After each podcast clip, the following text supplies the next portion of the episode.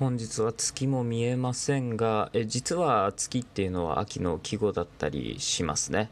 えー、旧暦、いわゆる天保暦の中で見た時に8月15日に、え出ている月夜のことを十五夜と言ったりしますが、その日に月が出ていなかった時のことを無月と言ったりします。で、えー、十五夜が無月だった時にその翌日に見えた月のことを、えー、世に言う「いざよい」と言ったりするわけですねそれで十六夜と書くわけです、えー、そんな雑学はともかくとして、え今回も、え痩せたいと思ったらまずするべきはダイエットじゃないよねっていう話の、えパート3になるわけですね。えー、前回はダイエットするなら、えー、いろいろ制限するけどそれも難しいよねで当然ながらダイエットをする時にいろんな栄養素を省くことになると思うけど栄養素っていうのは僕らの体を作ってるんだよっていう話をして、えー、その中で脂質を制限するとどういう影響があるのかまたタンパク質については制限するのがナンセンスですよっていう話をしたところで終わったかと思います。えそこの次から、えー、今回の話題に入っていきますので、以前の話が気になる方はぜひこの話題のね、パート1から見ていただける、見るっていうのが正しいのかそれはわからんけども、パート1から改めて聞いていただけるとありがたいかなと思うわけですが、今回は糖質の話から始めていきたいと思います。糖質制限っていうのはね、世に糖質制限ダイエットっていうのがずっと流行ってますけども、そんな中で、じゃあ、えー、脂質は抑えると、えー、ホルモンバランスが乱れて肌荒れの原因になったりとか善玉コレステロールが少なくなったり腎臓の働きが悪くなったりとか、えー、悪い可能性っていうのも大いに見えるけどもどうなのっていうような話をしてきたわけです。そんな中でじゃあ糖質制限っていうのは流行ってるけどどうなのっていう話をするとこれはかなり個人差があります。特に体調面に関して個人差があるのでまあ、正直、じゃあ糖質制限は痩せるの痩せないのって言われたら、まあ、痩せると思います。まあ、大いに痩せるんじゃないですかね。といった中で、じゃあ推奨するかどうかっていうと、あなた次第っていうところがあるので、その点についてから、えー、今回の話を始めていきたいと思います。これ、糖質制限というのは非常に難しくって、えー、まあ、いろんな論文を読んできたものの、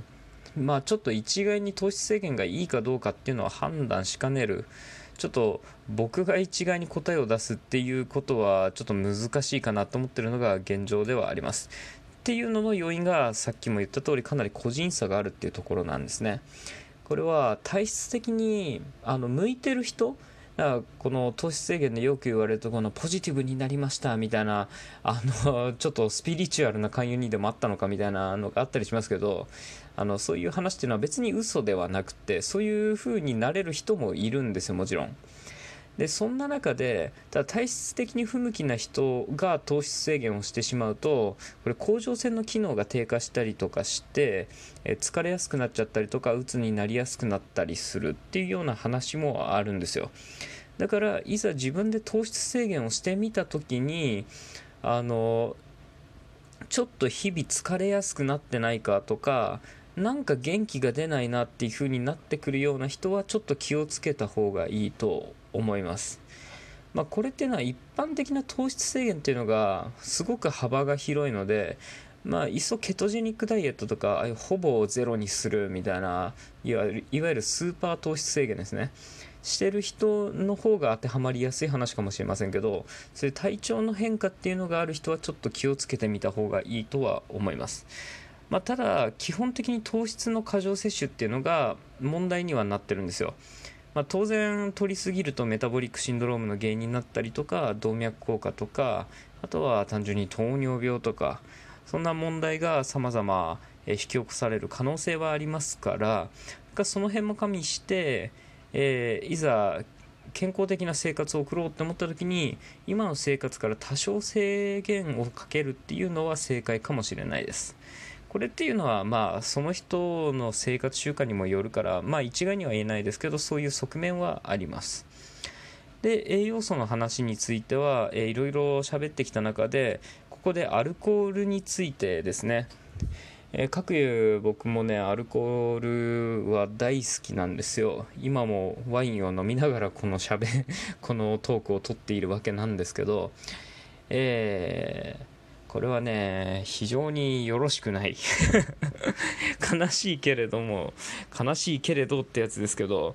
まあアルコールに関しては残念ながらこれを正当化する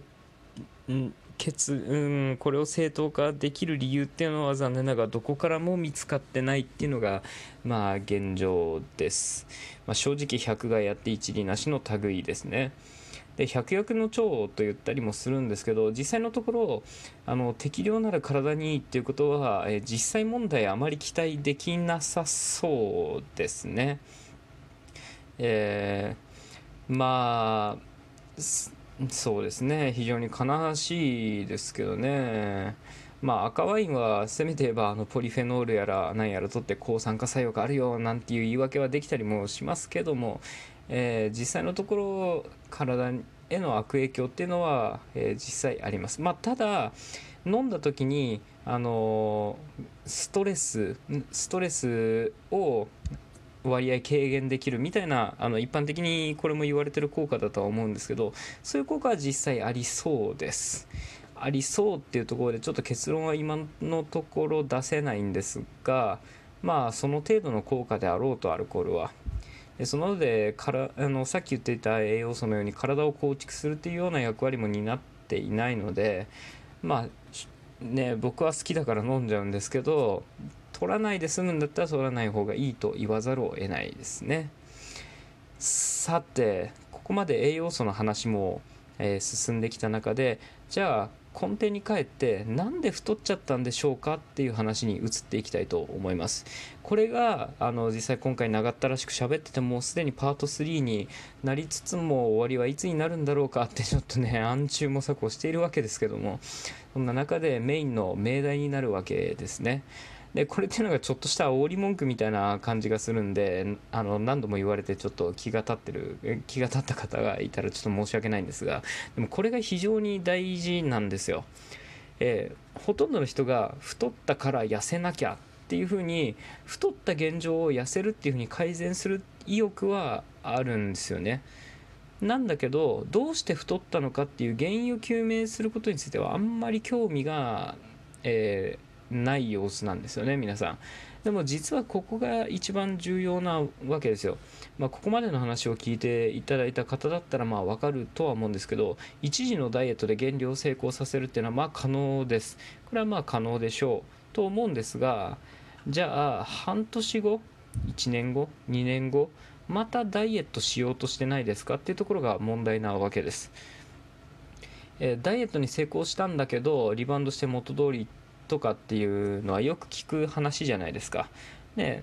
まあでもこれは当然の話でダイエット期間中その方法論で、えー、減量に向かって努力するんだけども目標を達したらじゃあ以前と同じ食生活に戻るっていう風になったらもともとの生活習慣によって作られる体型に戻っていくわけですよ。でその上でもしカロリー制限っていうのを過剰に行っていったんであればえー、それは以前よりも代謝が落ちてますからでは前よりも太る、まあ、それは当たり前の話ですね。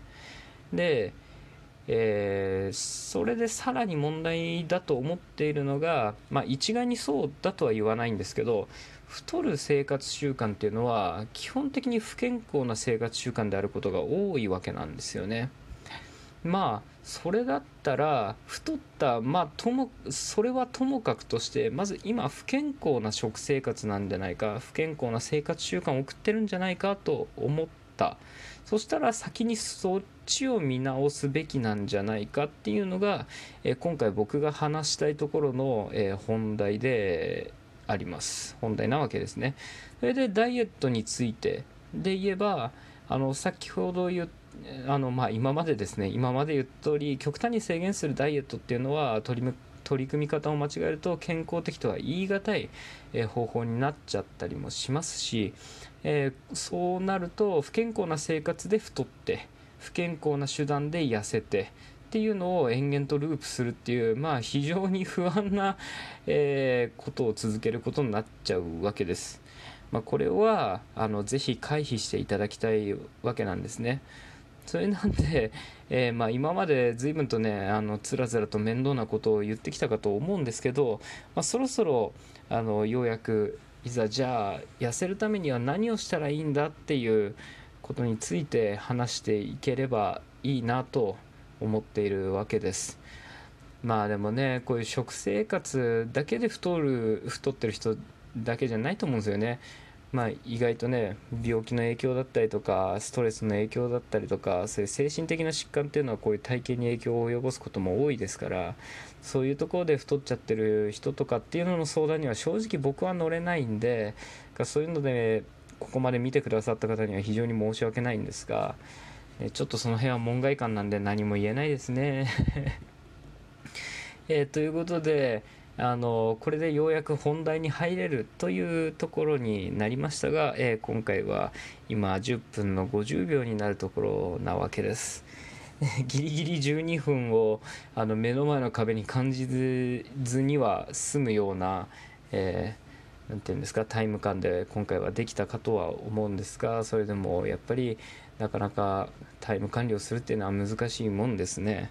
というわけで、今回は11分15秒程度で放送が終わるかと思いますが、え次回もどうぞよろしくお願いします。え次回からは、えいざじゃあ実際今までいろんなところを否定してきた上でじゃあ、え、痩せる方法論があるというのは分かったとでそれで実際実践していく上で何をやっていけばいいのかっていうのを具体的に述べていきたいと思います。えー、そんなわけで今回はここまでとさせていただきます。それではまた次回。バイバイ。